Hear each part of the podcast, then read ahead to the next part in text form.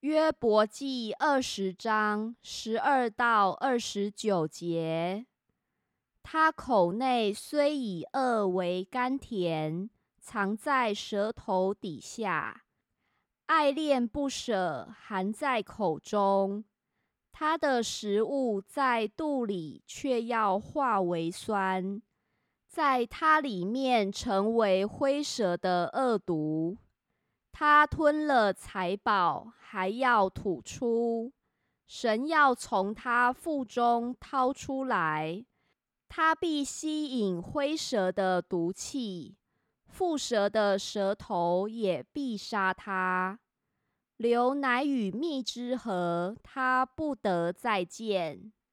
他劳碌得来的要赔还，不得享用，不能照所得的财货欢乐。他欺压穷人，且又离弃，强取非自己所盖的房屋。他因贪而无厌，所喜悦的。连一样也不能保守，其余的没有一样他不吞灭，所以他的福乐不能长久。他在满足有余的时候，必到狭窄的地步。凡受苦楚的人都必加守在他身上。他正要充满肚腹的时候。神必将猛烈的愤怒降在他身上，正在他吃饭的时候，要将这愤怒像雨降在他身上。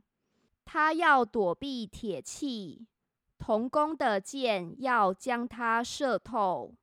他把箭一抽，就从他身上出来，发光的箭头从他胆中出来。